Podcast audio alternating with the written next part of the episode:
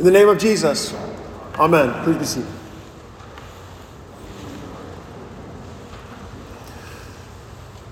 In today's gospel reading, Jesus tells one of his most famous parables, the parable of the prodigal son. Now, a quick word about parables in general.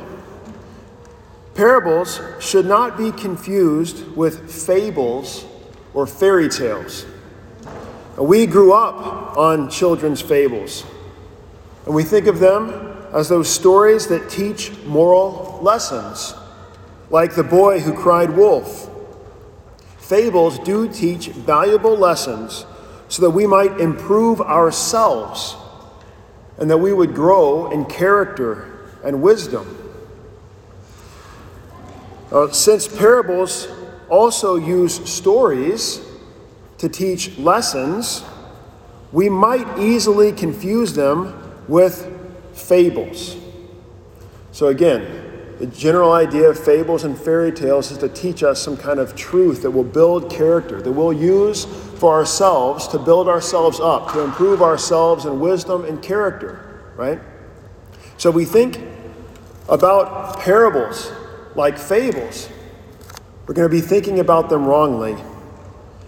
Because if you look for a way to improve yourself in parables, all you'll have is the law. So you will be able to find a way to improve yourself, but you'll have only the law.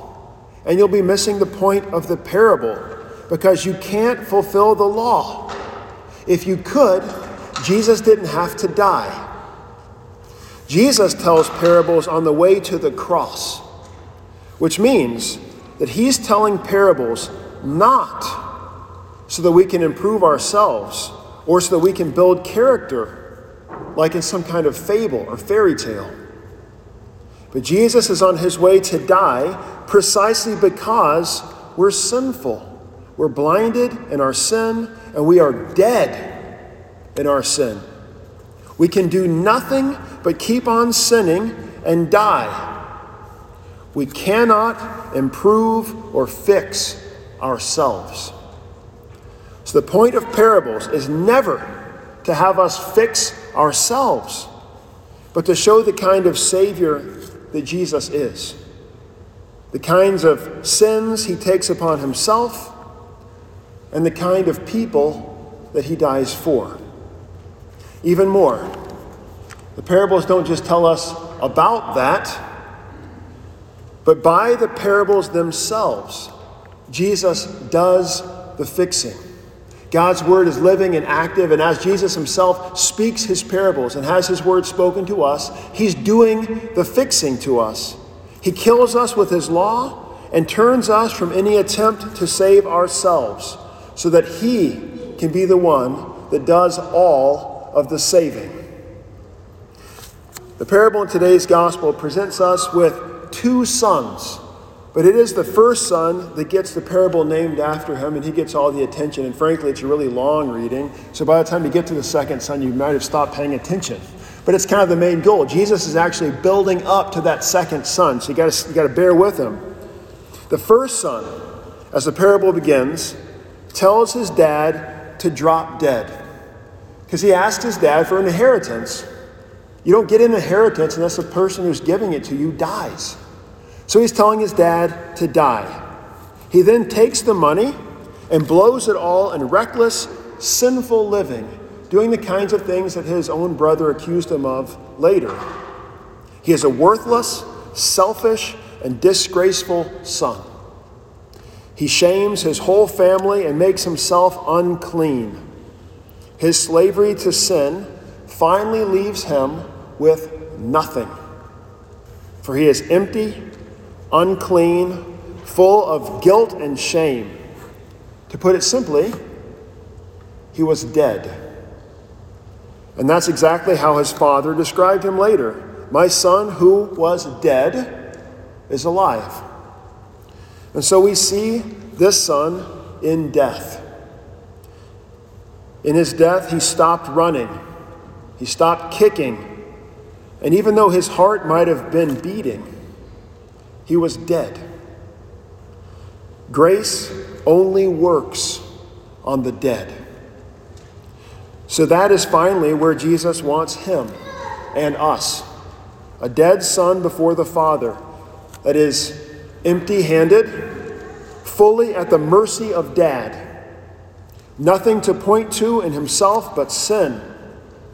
Nothing in himself but shame and guilt. Throwing himself at the feet of the Father for mercy. That's the kind of sinner Jesus saves the empty handed and dead kind. He took all the guilt and shame on himself. Even more, Jesus became that sinner. Today's epistle puts it like this For our sake, he made him to be sin who knew no sin, that in him we might become the righteousness of God. Jesus becomes the sinful, dead son, so that the prodigal sons can become alive and righteous. That's the kind of sin Jesus takes on himself, the worst kind. That's the kind of sinner Jesus dies for, the worst kind, the lost and dead kind. Now, the father in the parable sees the son coming up the road and he goes running. The father tackles him with the greatest hug one can give and showers him with gifts of love and mercy. The fattened calf was sacrificed and the party begins. All mercy, all grace. For the son had been dead and was made alive this is partly why we begin our divine service and worship here. We begin with confession and absolution, confessing our slavery to sin, confessing our deadness, and confessing our wandering prodigalness. That our Lord would tackle us with his kindness and shower his mercy upon us.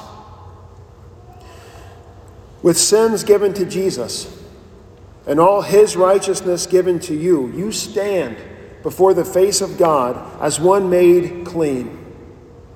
Cleansed and made holy in Jesus, you stand before God, having been dead in sin, and yet he calls you holy, forgiven, righteous, and alive eternally.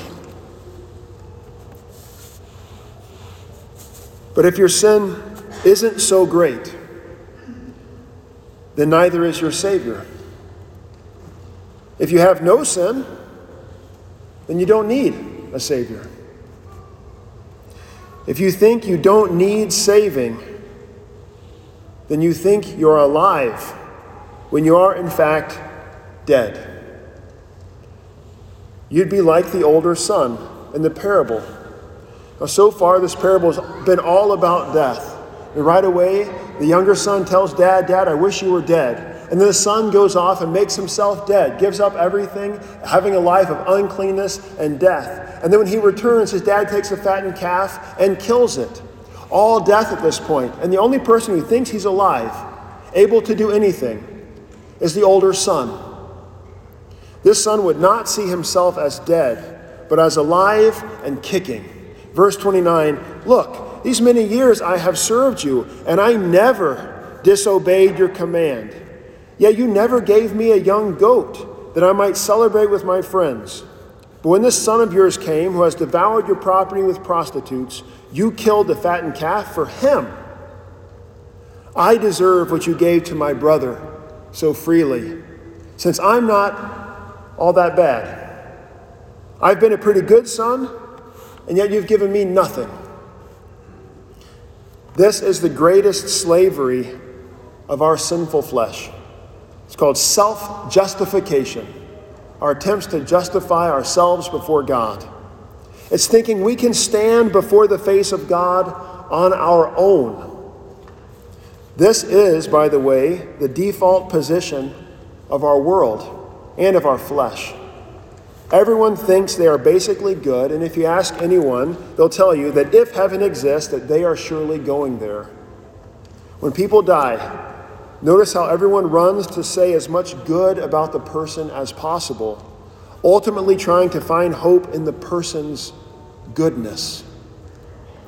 The world is full of older brothers, thinking they can stand before the face of God and claim to be good. But nothing should cause greater fear than that. For to stand before God apart from Christ is to stand condemned. Not just for the world, but self justification is a great slavery for you and me. It's so bad that we don't even realize it. Jesus, though, thinks it's a pretty big deal since he gives us today's parable to explicitly make this point, to convict us of our older brotherness, and to make us dead. Each of us is given over to self justification in different ways. We're the older brother when we use the law to judge others and to show how good and alive we are by comparison. We're the older brother when we covet the good received by others and complain that we deserve as much or better. Why do they have it so good and me so bad? I deserve more. I deserve better, says the older brother in us. Sure, says the older brother, I know faith is all a gift, but really, I'm still in the faith today because I didn't let myself sin as much as those other condemned people. I tried a little harder. I repented a little more sincerely. I dedicated myself to God with a little more umph. The faith of family is evident because I worked at this with my family. And if faith isn't evident in your family, then you didn't do the right stuff. You didn't follow the right program. You didn't try as hard as me, says the older brother. The older brother in us gives lip service to salvation being a gift, but at the end of the day, he thinks he has a hand in it for both himself and his children. Jesus will have none of that. Grace only works on the dead. Salvation is all gift, which means we have nothing at all to do with it. The dead do nothing but rot. They must be made alive. The lost cannot find themselves, they must be found. Jesus gives us this parable to kill the older brother in us.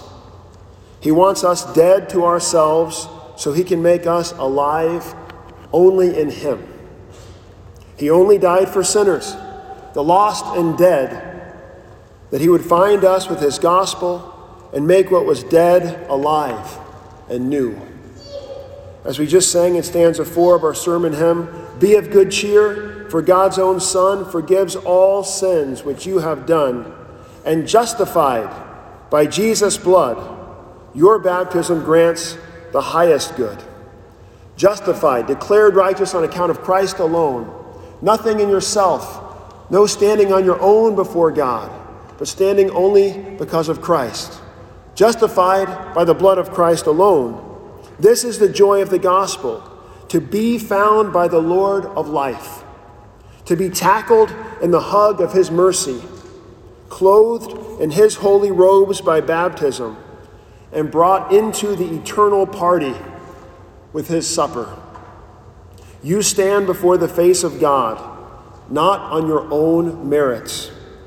But thanks be to God, you have been justified by the death of Jesus and are fully righteous in him.